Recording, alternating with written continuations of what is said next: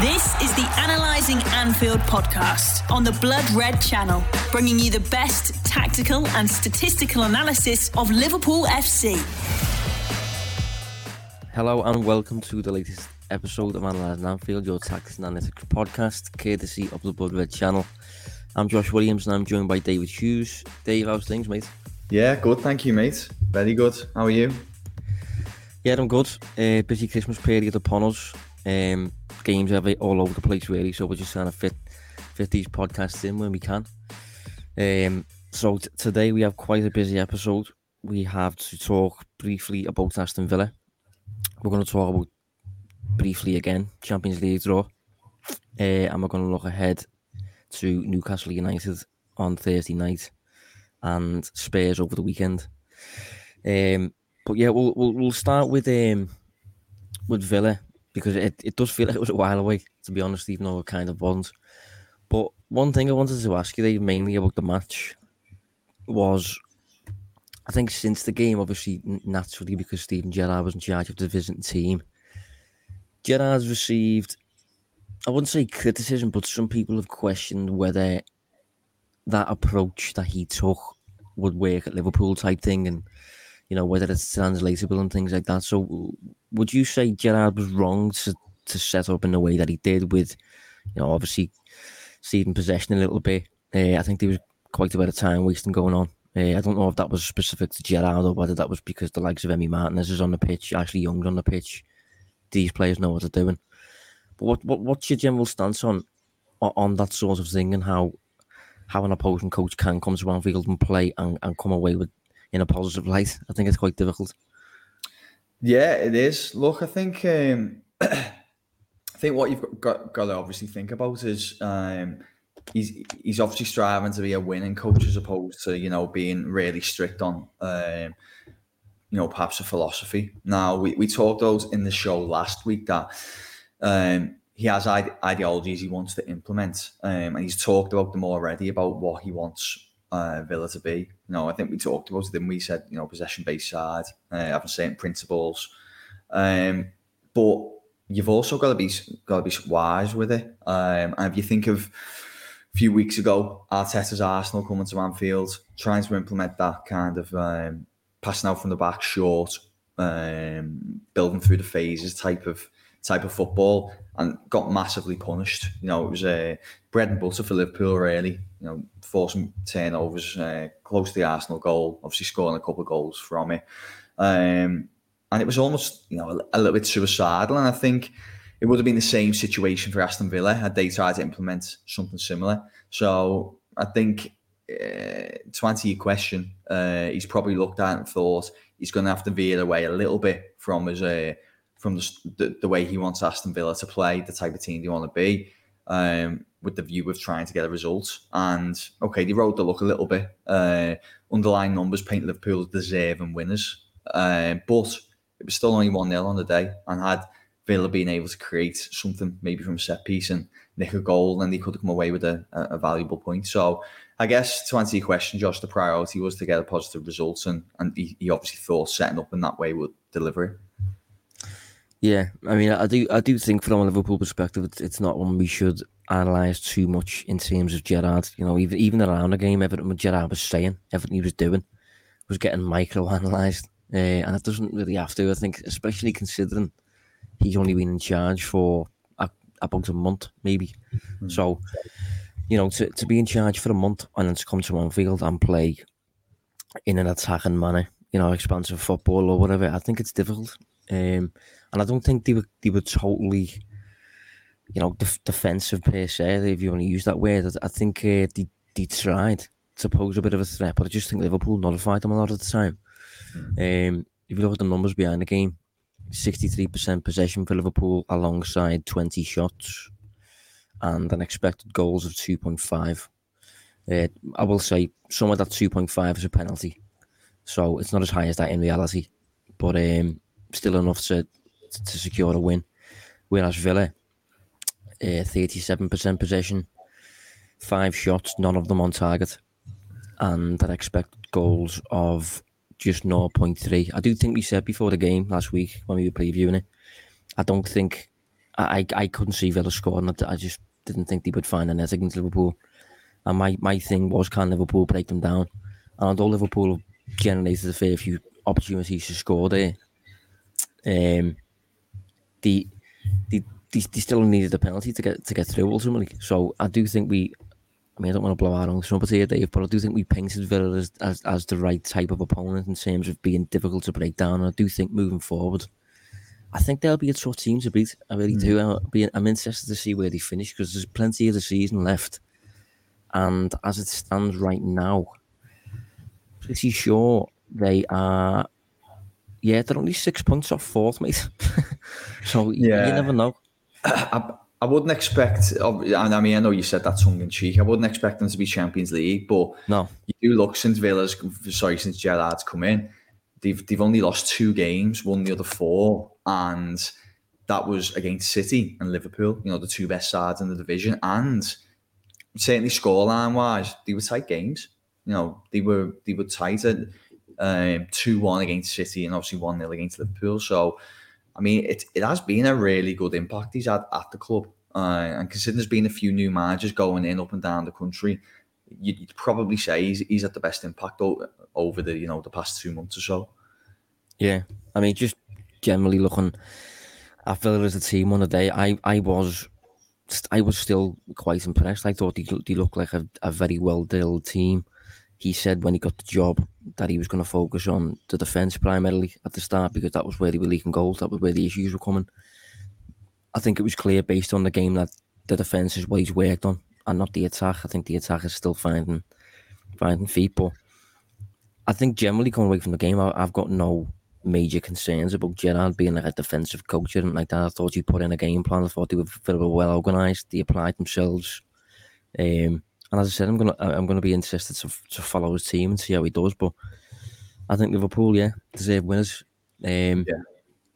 I don't think we'll dwell on it for too much longer because, as I said, games are coming thick and fast. And shortly after the Villa game, I think it was after uh, the Champions League draw got conducted.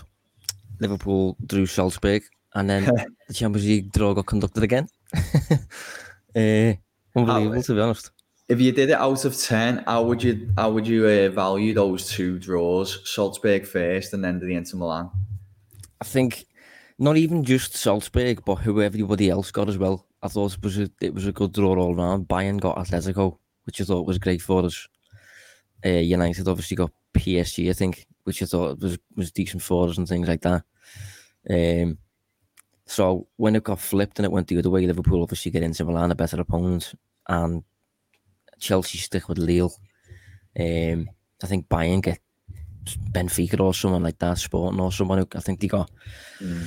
So yeah, it was definitely a negative flip. I think initially when Liverpool in the first draw that, that happened, I think Liverpool probably gave it about about an eight or a nine really. But then when it comes to Inter Milan, I think it drops down to about a five.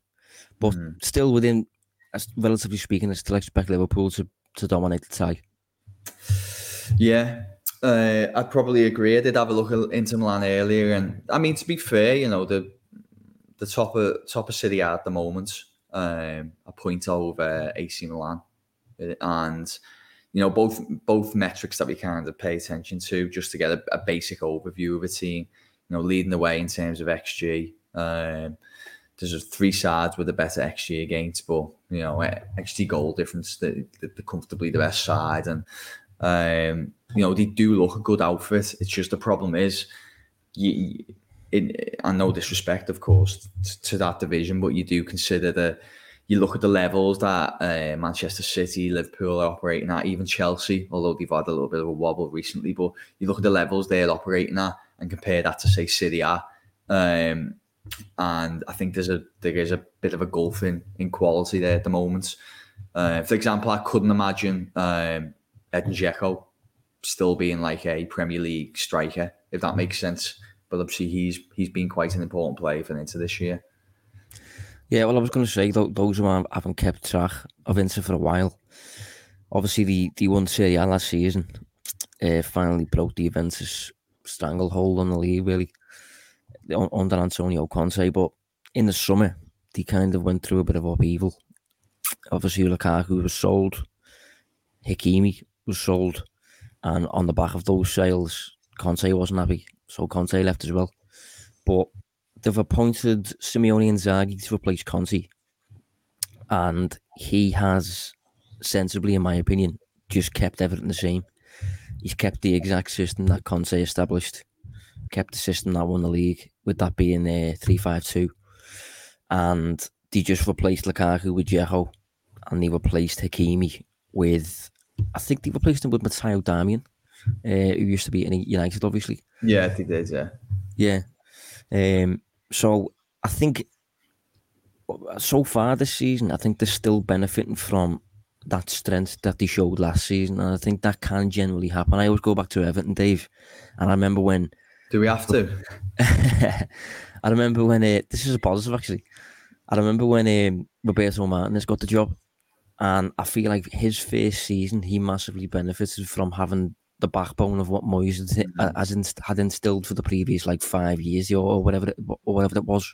So I feel like for a year, everyone got, got kind of like a mix of Martinez and Moyes football.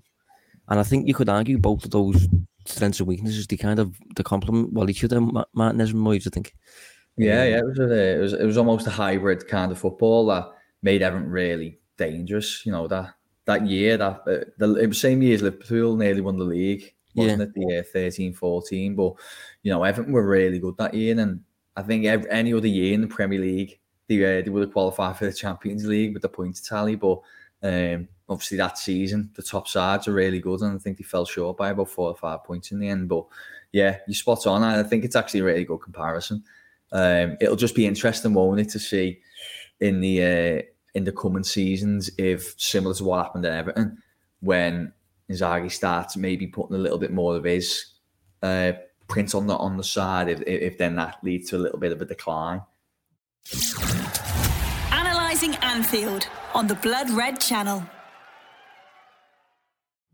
Yeah, well, I also think you can throw Newcastle in there. I think when when Benitez left, Steve Bruce came in, and I think Steve Bruce just kept everything the same. Maybe added a bit more attacking freedom on the on the shoulders of like Saint Maximin and players like that. And I think you know people seeing graphs everywhere, um, stats everywhere saying like Steve Bruce has got more points than Rafa over these games or whatever. But I think again, Bruce has I think benefited benefited from what Rafa put in as a coach. Obviously, Newcastle have fallen off a little bit now. Um, but I think if you look at Inter, they do still look like the strongest team in Italy. And that seems to stem from what Conte instilled last season. Um, scored the most goals in Serie A this season as well and conceded the second fewest. And if you look at their season so far, in all competitions, they've lost three times. Um, two of those against Real Madrid in the Champions League groups, and the other one against Lazio. So I don't think it'll be by any means an an easy fixture. You know, these have these have got they've got good players. You know, Lautaro Martinez I think is their top scorer this season. They have Nico Barella in the middle of the park. Um, Dzeko is obviously a capable player, and I suppose is somewhat similar in the skill set to Lukaku. So I think that's a reasonable replacement short term at least. Um, but yeah, it's going to be interesting to see how, how both teams look when it gets closer to the tie. But I think it's it's probably up there with the toughest Liverpool Liverpool could have got to be honest because we couldn't get Atletico, and I suppose the other toughest would be, would have been PSG. But then if we got PSG, I think we'd be sat here now talking about how they've got three passengers up front. Mm, um, yeah, and I don't think Inter have that. I think yeah. One thing I, I would flag uh, positive from a Liverpool point of view is that um, I'm just having a look at the Champions League uh, results this season, um, and he played uh, Sheriff, uh, Shakhtar Donetsk, uh, and Real Madrid. And they were obviously they, they won the, the other two games, but the, the two fixtures home and away against uh, Real Madrid, they lost. And you kind of look at that, okay, it's a, it's going to be a different uh, environment because we're talking group stage compared to knockout phase. But if you can kind of compare that Real Madrid side to this Liverpool team, um, I think this Liverpool team is better. So if they if Madrid have won home and away against them, that kind of um, I think gives a good feeling from a Liverpool point of view that they should be able to do similar. Yeah, I also think it kind of benefits Liverpool to, to come up against a team where you, you absolutely know how they're going to play and you know what system they're going to use. To, they're virtually guaranteed to use 3 5 2. I think Liverpool can get in a position where they kind of pin them back um, to the extent that, you know, the, the front two are kind of the only way out, in a way. Um, and obviously, Liverpool have just dominated AC Milan comfortably with a, with a B team. I think Inter are stronger, but I don't. I, I think Liverpool intensity, just the intensity of English football, but particularly Klopp. I just think, in comparison to Italy at the moment, I always think Italian football looks really, really slow compared to English football lately. Mm. Um, and if you look at the, you know, Inter Milan's pressing numbers and things like that, they're not like particularly a pressing team. PPDA is kind of, I think they're the ninth in the league for PPDA, passes per defensive action. And I think in terms of pressing, you know, just attacking third pressures, middle third pressures, defensive third pressures. Again, nowhere near the top in any of them. So I think they just they're a good tactical side, and they've got, they've got decent individual and things like that. But I would still put Liverpool as favourites. Um, I'm not particularly, uh, you know, concerned or anything like that. Um, yeah, I'm not sure you got any any any more to add on Inter Milan. No, I mean, that's literally how I feel about it. I think it's uh, it could have definitely been better. I thought the Salzburg draw was really good for Liverpool, uh, kind of ideal. And that, again, not to disrespect Salzburg, um, you know, we talked about them many times quite glowingly, uh, but I think it's it's shown in the past when Liverpool have come up against Salzburg, Leipzig, you know, those kind of sides that they tend to have too much for them. So I thought that was a good draw. Inter makes it a little bit more difficult, but I again, I'm not sure if it's just a reputation thing. You know, Inter obviously a, a big club on Europe uh, in Europe, so on paper this looks like a battle between two massive clubs. But if you're kind of looking at the 11s of both, uh, the situation both are in, uh, you, would have to you'd have to say uh, Liverpool are favourites. Uh, wouldn't surprise me if they progressed um, with wins home and away as well. But you know, maybe yeah. the, the land will look a little bit different in February. Yeah, I don't think we want to go too too easy on it. You know, in terms of saying that Liverpool are going to find it easy and like that. But I, I wouldn't rule out two wins myself. I do, I do think it's possible. Um, obviously, Liverpool swept aside the whole of their group, and we had a relatively tricky group, I think. Uh, so yeah, we'll move on anyway. We'll move on to Thursday's game against Newcastle, which is quite close actually. We're recording on around Wednesday lunchtime at the minute, but the return of Eddie Howe, Klopp's favourite opponent, really. because he's a bit of a whipping boy.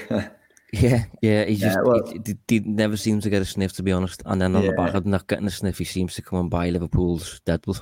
yeah, yeah, and he's a welcome addition, and you can probably see that happen a lot again now at Newcastle, can't you? Uh, with not, the funds available.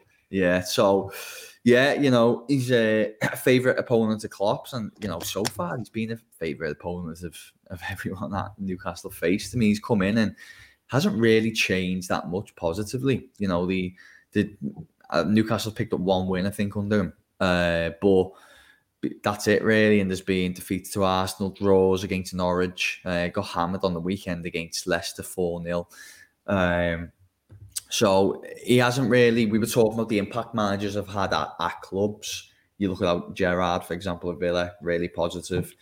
Howe hasn't really had that as of yet. Uh, and albeit he's coming into a much tougher environment. You know, Newcastle do look poor, uh, but you would have liked to think that uh, with the takeover and with the new manager, they'd be a, a, little bit more of a daunting prospect. I think we would have thought they would have been if we were previewing this a month ago. But you look at it now and you think, yeah, you know, Liverpool should have a fairly routine evening. Yeah, I think out of all the games all season, this feels like the most likely to, to result in a win. I am extremely confident about this one.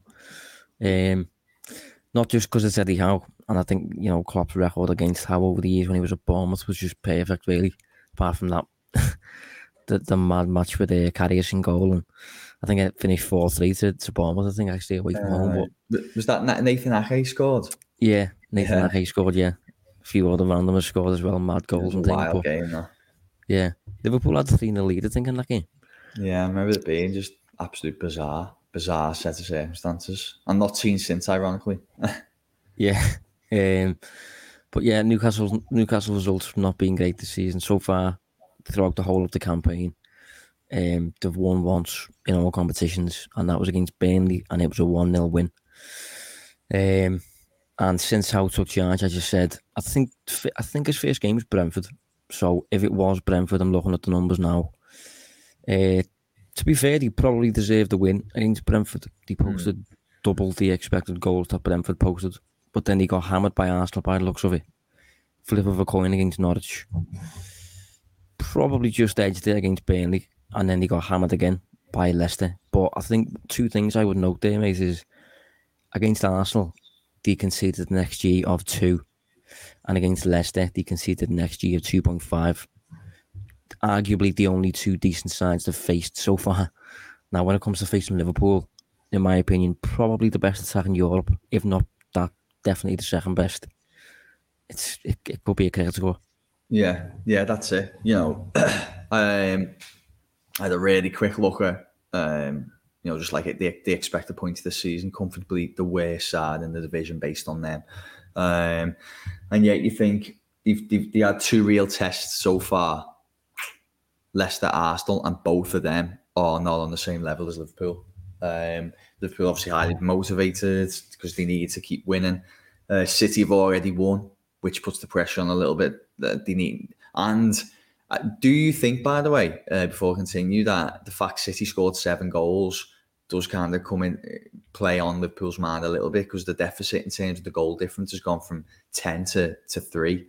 Uh, so they're probably looking at thinking not only do we beat Newcastle, but we we, we should really hammer them because it, it, could be a little bit of a a good opportunity to open that gap again. Um, and we know when City and Liverpool tend to go at it like they are this season, uh, the finest the margins might decide it. Yeah, I, I, do always wonder, you know, to be honest, whether whether, whether that t- sort of thing does play on the minds of, of managers. Um, I assume it does later in the season and things like that, but I always wonder if at this early stage, not even really halfway in yet, whether managers are thinking about giving the goals a boost and just, just scoring as many as possible, getting the best goal difference and things like that. I would be interested to speak to you know someone in the game, a coach, a manager, or whatever. I mean, I mean, I'm sure, I'm sure they'll deny it. Like to be honest, they'd probably just yeah. say three points is the is the key, isn't it? But I know, I know what you're saying, especially when it comes to having a bit of a triple threat for the title. It could come down to it, and so far Liverpool have the best goal difference and you know that could that that could take a significant boost against Newcastle. I'm just looking at what they've been doing lately. So in Howe's first game, they stuck with a three-four-three, um, and I think that was probably because that's the system that Brentford pretty much play. So Howe's probably chose to match them there.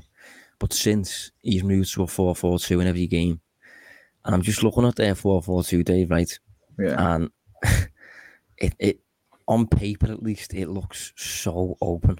Like, listen to this as a midfield four, right? Midfield bank of four. Miguel Almiron on the flanks with Saint Maximin, and a midfield two in the middle of Joe Willock and Jonjo Shelvey, both of whom I would not put in. Pff, no, I'd put Joe Willock as an A for the start because I think he's yeah. very attack minded, and Jonjo Shelvey we know every, everyone is well aware of, I suppose, the inefficiency. Yeah, I suppose he's a bit. I think he's a bit of a passenger defensively. To be honest, I think you have to carry him a little bit. I mm. think if mm. you're going to put Shelvey in the midfield too, you have to put him alongside someone like a Kante. To be honest, mm. um, so looking at that as a midfield four, and Willock isn't that, is he? Let's be honest. No, no, he's not. Don't don't get me wrong. Willock's a good player, but yeah, I like him. Yeah, I wouldn't have him as good Shelvey as his partner, I don't think. And then yeah, he, he's someone you value more on the ball than off it, isn't he? Yeah, yeah. And I think if you if you look behind those players, they've got a mid uh, a defensive four of Javi Manquillo, uh, Fabian Schär, Jamal Lascelles, and Jamal Lewis. Mm. So and you've got Callum Wilson and Joelinton up front. Apparently, Joelinton's been doing all right, actually. Yeah, yeah, that's one thing. Uh, I haven't watched a ton of Newcastle, but what I have seen uh, and what I've read, uh, he, he, seems to be doing a lot better. You know, he seems to be putting himself about a little bit. I think he's got one or two goals as well. So maybe he's a little bit more of a, a problem than he would have been uh, a couple of months ago. And Wilson's always dangerous, isn't he? To be fair, Josh, he's you know he, he, he tends to be a player who scores off very few chances.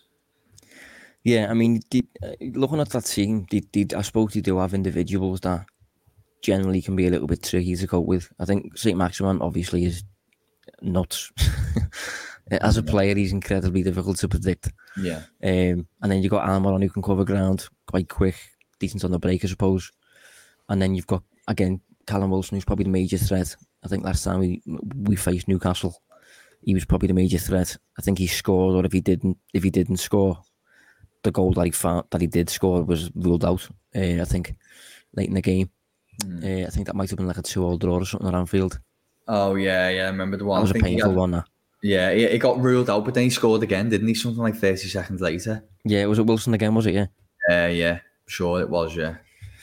Yeah. Either way, it was just it was, it was. I'm sure that was in the mix of that kind of just run where everybody was taking points off Liverpool alone. Yeah, I mean, if you if you look at their attack so far this season for shots, they're a little bit below mid-table, um, and in terms of expected goals, they are well the nineteenth, the nineteenth for expected goals. So generating an okay number of shots, but then when it comes to the the likelihood of those shots finding the net, you know, the the clear cut nature of those shots, they're obviously not the best shots that that they're taking quite far out and things like that, not good locations and stuff. And on the defensive side of the game, they have faced the f- fifth most. Um, but in terms of expected goals, yeah, the fourth most, I think, or fifth most again, actually. Mm. So I think they look like a bit of a team that are finding the feet a little bit all over the place at the minute. I wouldn't be surprised if Howe's putting this 4 4 2 in place, knowing the flaws of it with a view to in January boosting that 4 4 2 by maybe taking like Schär out and bringing in Tarkowski or, you know, mm. just generally making the 4 4 2 a bit stronger in January and, and suffering from the downfalls in the meantime. I am. It will be interesting to see who they actually buy in January. Um, I mean, there's a few at Liverpool to be fair. They can have. yeah. Go on. Who, who would you actually? Who would you think would go to Newcastle? But the catch is it has to be realistic. You can't just be, use it. You can't just say names that you want to get rid of. Who could you actually be at, like? At Liverpool, at Liverpool, you mean? Or? Yeah, yeah, yeah. Um, I think Phillips could go there. Yeah, because I think he's generally suited to uh, a bit of a relegation scrap, but I think he can also play, and he's decent mm. in the air, and he's obviously learned his. I'd say this like, but learned his trade type thing at, at Liverpool under Klopp for the past couple of seasons. So yeah. that's not done him any harm. Um, so I think Phillips could be a decent one for them. Mm. But I, I, think when it comes to like someone a bit further forward, I don't think they need an, an Origi really, do they? I mean, maybe they do. I don't know. No, who, no, who, who, they got behind Wilson. Yeah, well, they got Joelinton, Wilson, uh, maybe St. Maximin goes there. You could put Dwight Gayle there as well, Dwight Gayle. But I don't know. You know, I feel like that could be the type of transfer that would get them excited, bringing in Origi. Analyzing Anfield on the Blood Red Channel. Yeah, well, maybe so. I mean, he always scores and just keeps himself relevant, doesn't he? Yeah, and I suppose they are playing a front two, to be fair to him. Um, which just offers another space for a striker. Um, Would you be happy to see Origi go? January Newcastle? Um, that, that's the big goodbye. just uh, well, to be honest, it, it, would it would be one that you'd probably have to think about purely because of Afcon, really. Because if if uh, Salah and Mane are going away, even if it's only for two games, who plays in their place? And I would I would have thought it. Origi will probably take one of the slots. Have you so, seen all that it's getting postponed? Yeah, I've I've heard rumours yeah. and that, but I'm not gonna uh, not I'm not gonna jump on that until I see something something yeah. legit. Yeah. Why do you, do you, who would you pick up then? Uh, probably the same too. Uh, yeah. yeah, I don't think I'd let you know anyone. Do, do like, you think there'd be good moves for Newcastle then, though? Like, if, I, if yeah, I do. I actually do. I think uh, I think Phillips has proven that he's a he's a good defender. Uh, I think he'd really suit maybe you know less of a dominant side, less of a where you're expected to play so high up the pitch. Uh, yeah, maybe he'd suit a, a little bit deeper, the play all in front of him Uh, you know, where he's winning a lot of duels in the air on the floor. I think that would suit him really well. I think he's good at that. I, I think Phillips is a good defender. He's just maybe not the right profile to be a huge success at Liverpool, even though he done quite well when he come in. Uh, and then Origi, yeah, because I know he's a bit of a strange one, isn't he? That he, he still scores big goals. Uh, I feel like it's just maybe time he can go. You know, he spent a lot of his career now, if you think about it, as a super sub. You know, and he surely he must have that ambition, even though he, he obviously loves Liverpool to to go he's, and play regular football. He's, he's still only 26 as well, you know, still a decent age. That's kind of like prime years, really, when you when you look yeah. at it. Um, Do you think he should go and play regular football? Yeah, I think I think he's definitely Premier League standard, and I don't yeah. think he's. Uh, I think he's probably mid-table and upwards Premier League standard as well. I don't think he's like yeah. the type of player who'd have to go and play for like a Norwich or a, you know, a team they're going to be scrapping for the lives. I know Newcastle are at the minute, but surely the future ambition is that that's not going to be the case. Um, just just looking at the Liverpool squad there, mate, one player I do think is just total Eddie Howe is Neco Williams. I think that I've been in system one because he's obviously not going to get much of a look in at Liverpool, really, as he considering Trent no. is the team's right back. And then ahead of Trent, I know Neco's played a little bit further forward at times. If he played a bit further forward, Salah's playing there. So I think if you look at Neco Williams, he, he generally performs well for his country. I think he's a decent, he's an all right player. He's got a decent prospect and things. Still only 20 years old. Um, and Newcastle have currently got Javi Manquillo as their right back. So I don't know. I, I, I doubt it, but I, I wouldn't rule it out purely because of the players that Howe bought for Bournemouth. Yeah, I think Brad Smith was a player that he bought. Uh, is, is a, I suppose you could put them in similar category in terms of uh, fullbacks at Liverpool aren't getting much game time yet. Mm. Um, here's, here's one, just because this always comes up. Uh, the same two players, when you play Wolves, Traore comes up. Uh, when you play Newcastle, St. Maximin comes up. So I just feel like we should probably address that one uh, now. You know, if we're talking about potential transfers, uh, potentially Liverpool and St. Maximin. Um, I, I think we've done it before, but yeah. Yeah, I, I, I wouldn't. I do think he's tricky though. I do think he's like, amazing to watch and things like that. But I just, I don't think he's for for one of them right, wide roles at Liverpool. You just need to be goal obsessed. I think, and if you if you dribble a third of the amount that Saint Maximin does, that's fine as long as you have and just a natural desire to score goals. And I think Saint Maximin is not that much of a scorer. I think he's got goals to his game, and I think he's got creation to his game as well. Quite a two way player, but mm-hmm. um, I still don't think I don't think I'd go there. And looking at his contract, mate, his contract runs out in twenty twenty six, so he's he's got another. This summer he'll have another four years remaining. Mm. Um, so I can't personally see it happen. What about yourself? Yeah, same. I actually do. I think he's a he's a he's a player who's you know bums off seats. He's he's just so um how can I put this? Bit of a maverick, isn't he? You know, he's yeah, kind of yeah. he, he, he, he, he could easily dribble his way out to like um being surrounded by four defenders. Problem is, there just isn't always that end product, and um you know Liverpool can kind of be in a position where they can they could ask for a play like that, but have the efficiency at the end to go with it. I just don't think he's really got that. Um, I think he's quite hard to pigeonhole. I think he just has to be able to just run around and, and, and do what he wants a little bit. And uh, again, Liverpool couldn't really afford to do that. So, yeah, you know, before the people kind of ask about it, I think he's an exciting player, but just maybe not a Liverpool player. Yeah, I think he's perfectly suited to a team a bit lower in division that are going to want to counter attack into space because I think he generally does suit that sort of game. Um, he's actually top of the league at the minute for, for dribbles. He's he's completed ten more than the Adama, but mm. he has played about five nineties more. so that Adama will probably top that soon before too long, as soon as he gets more minutes and things like that. Yeah, but he's. I, I think it's eh, probably right in saying he's the. Uh, him and Wilson are probably the two main threats.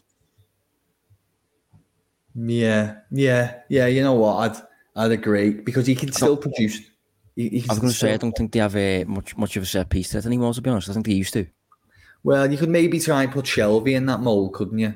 Um, but I wouldn't say, and I wouldn't say he's a he's a major threat. Um, the thing he can do, he can just strike a ball, can't he? Uh, I mean, I'd love to know what his conversion rate actually was like in terms of you know kind of shots from distance and things, because these things tend to live on reputation and reality, not very good.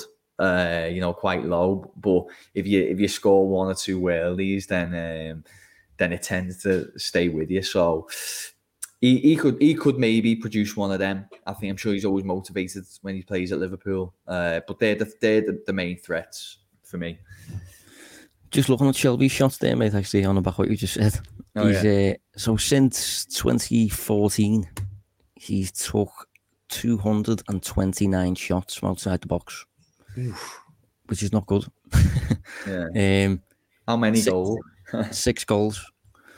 Yeah. so Um, what, uh, what was that? What's the uh, what? Let's work out that conversion rate. Yeah, I was going to do that then. Go on, we do it. 229 divided by 6. Um, so he's, he's scoring every 38 shots. To be fair, that's not. I was about to say, you know, egg on face a little bit there. That's yeah, yeah, that's that's not that bad. I mean, goals from distance usually get an XG of like 0.1, 0.2.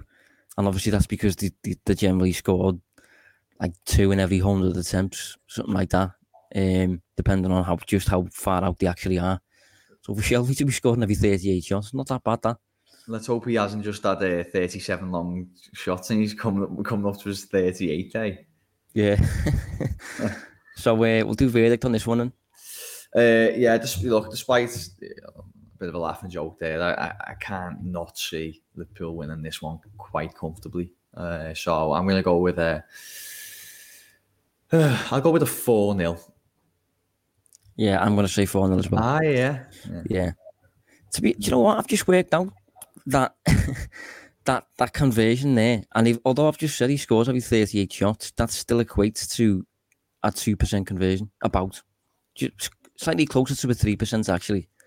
Um, it's, it's about 2.2.6 or something like that percent conversion, but I suppose then he is a little bit closer to to normal, to average. Slightly better, I think, still, but Right. Okay. um, not not too much better. Hmm. Uh, but yeah, I'll go with 4 0 myself. Um, I think it should be a comfortable one. I'm- I, I think I'm more concerned about Liverpool conceding than Liverpool not scoring three.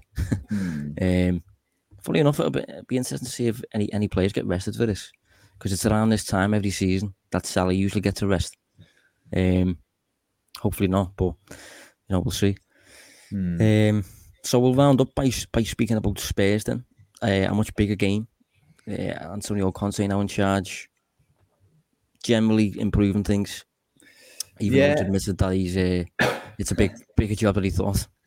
Yeah, uh, what was interesting, and uh, admittedly, I'm I'm I'm not looking at um Europa League stuff, but in my head, I'd kind of uh not really seen him having that much of a big impact at the club Yeah, You know, I watched them against Everton. Uh, thought they were really poor in that day. On that day, sorry, and albeit that was uh, his first game, first Premier League game anyway in charge. But uh, I've just had a look now, and they've they drew that game at Goodison beat Leeds, beat Tottenham, beat Norwich, uh, and they've only conceded one goal across those four matches. So, you know, admittedly, the, the kind of games you'd expect them to get positive results in, but even so, um, I was quite surprised. Now he's had he's shown that he's having a fairly decent impact. I guess the thing that comes into it, though, Josh, that kind of uh, other potential factor that influences things is. Uh, is obviously you know the COVID stuff. Will will that affect his team selection and stuff? Yeah, well, obviously they had, they had a recent game postponed. I think it was was it Burnley. Um, so I mean, I, I think they've had reasonable time to prepare. Obviously, they've got a, a game before that, though. I think haven't they? Have they got a game before that Um, midweek? no, so the so the next game they've got is Us, no, no, sorry, it is Leicester. I thought he did. They got Leicester away. right? That's Yeah, on the uh, tomorrow. No, I think I, I think I generally agree with you. I think the um y- you would think that they haven't really improved that much because it's eh, because of this maybe the start that they had, and he Conte was coming out saying this is going to be this is going to be tricky type thing. But I do think they're moving in the right direction. The numbers seem to be improving a little bit, and I think Conte's system just it's just a results machine a little bit when it once it gets going. I've been a little bit surprised at the way he's used his squad a little bit, specifically the midfield two of of Højbjerg and, and Oliver Skipp. You know, considering you've got Tanguy and Ndombele in there, and even I suppose even Harry Winks. You know, even Harry Winks is probably a bit more of a well, I thought a bit more of a progressive player than Skipp, but he seems to be favouring Skipp more a lot more than I expected. Um, what, what I would say on that, sorry to go, but just with you talking about him, I do feel like those in our circle, you know, maybe ones that we follow on social media or you know talk and write about the same things, uh, seem to speak really highly of Skipp, Um, which made me makes me think that the more you watch him, the, the more you see his, his, his benefits. Yeah, um, I don't know. I just I'm, maybe I'm judging too much based on his, his long move at Norwich, but um, I always thought he was a tiny bit lightweight. But maybe he's one of them players who applies himself, and maybe I'll have to watch him a little bit more. But I think what I'm getting at though is the, the way he's used uh, three four three. I just maybe looked at the squad before he came in and thought he'd go with the same system for, for Inter in terms of a, a 3 5 2. I thought he'd put Son and Kane up front. And I thought he'd go with kind of a midfield three rather than a two. And mm. in that midfield three would be Højbjerg. Um, I thought was in Ndombele would have one of the slot, one of the slots, and you know another another player whether that be Dele Alli or Harry Winks or you know Skipp or or whatever. Lo Celso's in there as well. But no, we've went with 4 3 3. But I think it's going to be interesting actually because we've just been speaking about Inter Milan before.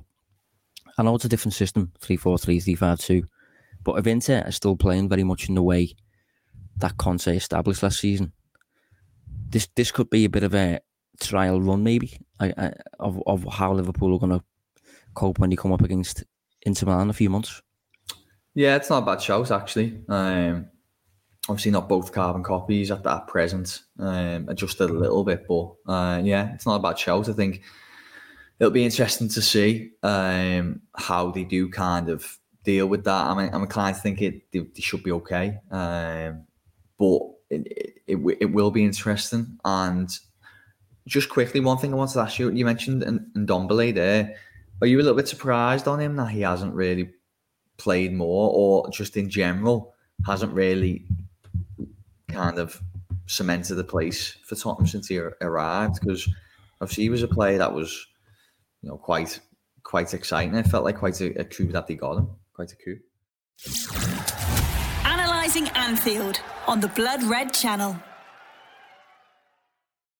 Well, I, I remember we flagged him on this podcast before he joined, and this was while he was at Lyon, and he he just looked like a really really unique centre mid you know, very, very press resistant, very progressive, attack minded, physical. Uh, and I think he faced Manchester City once or twice in the Champions League and he just couldn't get near him. I think every time Lille escaped, uh, every time Lyon escaped from City's press, it probably originated through him, and then they would they would counter attack on the back of one of his passes. So mm. when Spurs got him in, I thought they've they've absolutely nailed the replacements of of Moussa Dembele here because I think he's in the similar mold in terms of just so difficult to knock off the ball, good dribbler, uh, physical, you know, all that stuff.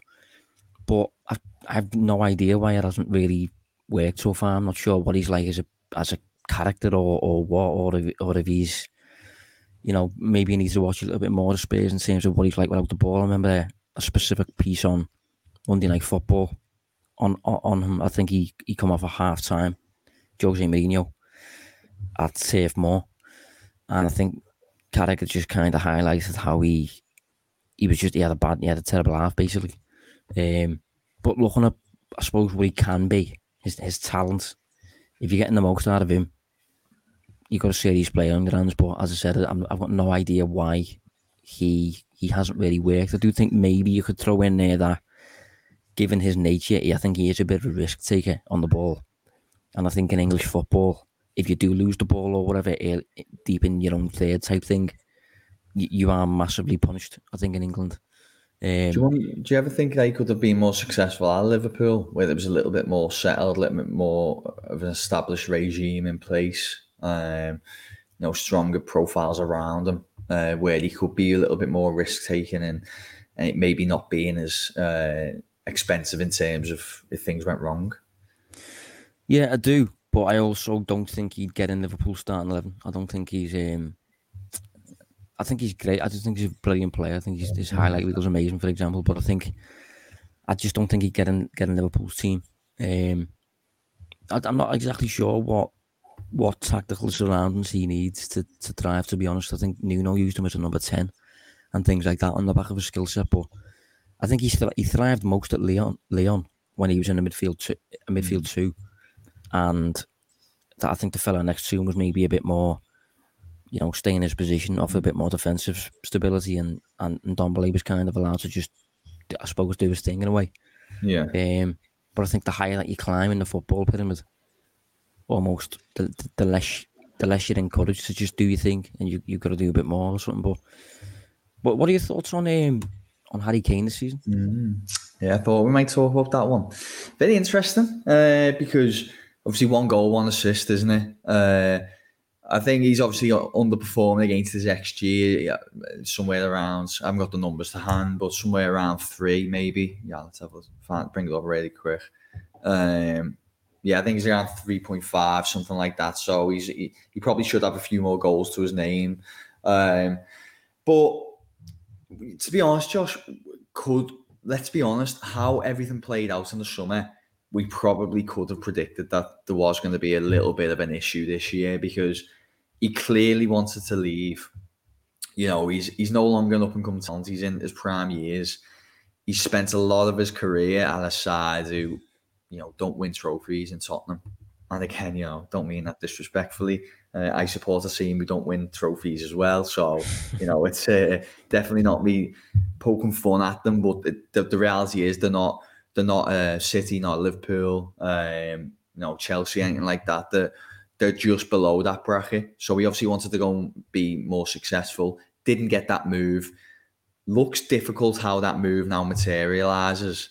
So he's ended up staying in the same at the same club. Who, you know, even though Tottenham are a big club, they always seem to be never too far away from turmoil. You know, they always seem to have these kind of, uh, and it hasn't helped by the fact that the managers they brought in, Mourinho, then um, Nuno. Now they got Conte. Conte might do well, but you know, turmoil is eventually going to follow with him, like it always does. Um, I think all this is just turned into a little bit of a cocktail of not giving them the best environment to to start being the best version of Harry Kane again. Yeah, I'm I'm not too surprised myself to be honest. If you look at his numbers so far this season, he in terms of shooting, which is I suppose a huge element of Harry Kane's game, he's averaging the fewest shots per ninety than in any of his previous seasons. Uh, last season under Mourinho, he was averaging three point nine per ninety this season it's down to 2.6. Um, his previous low was 2.7 as an average. So you could argue he's not getting he's not getting the chances at the minute. Uh, I'm not I'm not exactly sure how much that's changed since Conte. You know, obviously some of those numbers will be based on Nuno's time in charge. But I do still think obviously there's a top player in there and things like that. But he's he, he looks I think he looks really slow. Mm. I think he looks very just I don't know. He doesn't look full of vitality like that. He doesn't look hungry or. Um, you, do you think that could be a psychological thing or a physical thing? I, I honestly don't know. Maybe it's just yeah, he's playing six with me or whatever. But maybe if I was to watch Spurs players as a you know a gang of silhouettes, a gang, a gang of shadows, maybe I wouldn't pick up on that too much. Maybe because it's Kane's playing playing games with me on head, but I don't know. There's just something something that doesn't look right attached to his game. And then if you look at his numbers, they do they have suffered a little bit of a drop this season. Mm. But I do think it's mad how uh, how Spurs have you know the direction have kind of went since being like level level maybe with Liverpool a few years back. I think it's kind of the, the two clubs have kind of shown how and how not to kind of finish off an evolution, if you like. Um, can you see a little bit of uh, in the conversations we had before the Derby show? Can you see a little bit of Everton in Tottenham? Maybe you know looking uh, for the shortcut thing and looking to quickly just uh, be successful and not maybe really building something. A little bit, but I do think Spurs did build something. Didn't get any silverware from it, and I think kind of like the remnants of what they built still there.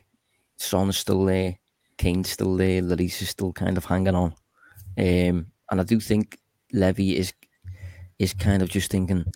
I, I need to get a trophy for these boys. you know what I mean? And I think that's Yeah. why he's appointed Mourinho, proven winners. Uh, apparently, Conte, the next proven winner, you could probably get in. So I think I think Daniel Levy's just kind of trying to conclude Kane's time at the club with trophies in any way he possibly can. And I think as a result, Spurs have kind of went down a bit of a short term route in the past couple of seasons. But one thing I would I, I worried about with Spurs that seems to have been the case is over the years he started getting in backups. Like Ben Davies was a backup for Danny Rose, I think. Hmm. And they got Kieran Trippier in as a backup for Kyle Walker.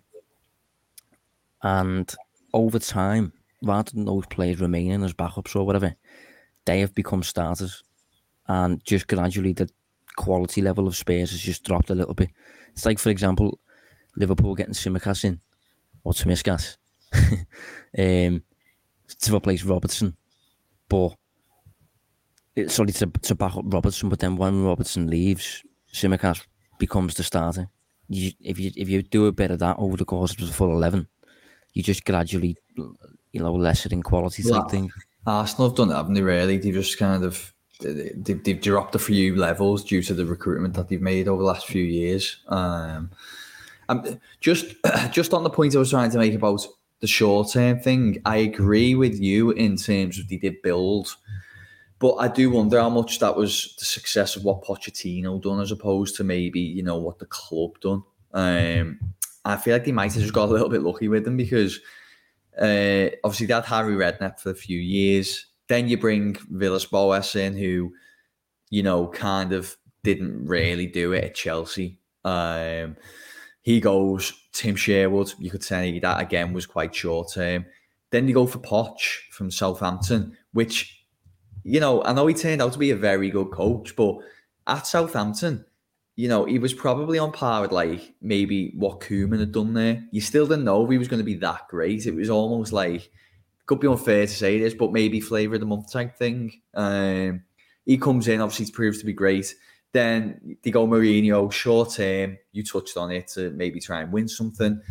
Doesn't happen. They then have to kind of settle for Nuno, and now they're going for Conte. I think if you just compare it to, to compare to say Liverpool, you know, I think their, the appro- approaches is definitely different, and they don't look that great. If I'm being frank.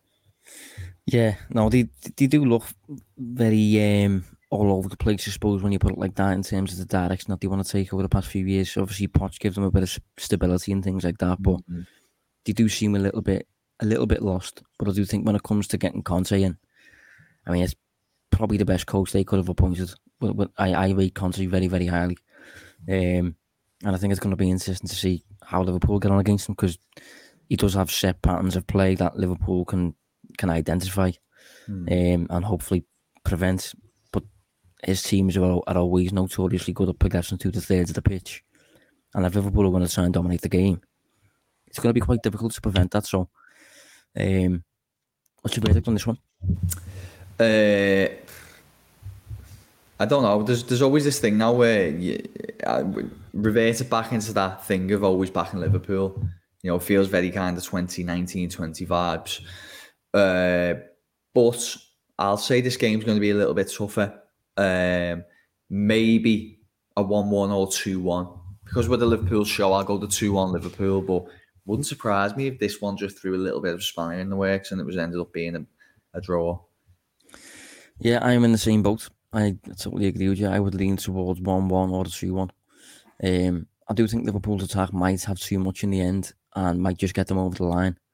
But I would be interested to see just how Spurs play, how how attacking Conte is, and things like that.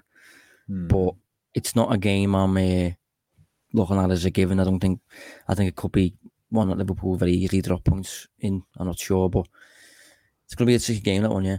Yeah, because the another thing is they might have fresher legs. They've played a lot less football, haven't they, over the past uh, Yeah. over the past few weeks? where there's at least two Premier League games they've missed. I don't know if they missed a game in Europe as well. Uh, I think they did, didn't they, against Rennes, was it? Yeah, it was. Uh, yeah. So they've played three games less than what Liverpool probably have over the past two weeks, and you just wonder. Uh, I mean, Liverpool always seems to actually do better when they have these back-to-back games. They seem to hit a bit of momentum, but uh, you know, would that will that be a factor as well? It's hard to say. Well, again, it plays in with the the possibility, I suppose, of Salah getting rested or, some, or something like that. Considering Liverpool have played a lot more than Spurs, Liverpool have to play Spurs on Sunday away from home. You just never know, really. But uh, yeah, we'll round up there, mate. So uh, thanks for joining us. Thank you, mate. Cheers, everyone. And we'll be back next week um, as we approach the busy Christmas period and Christmas Day and things like that. We'll do our best to keep podcasts going, even though we've both got a bit of time off. Um, but yeah, we'll see you then. Thanks for tuning. In.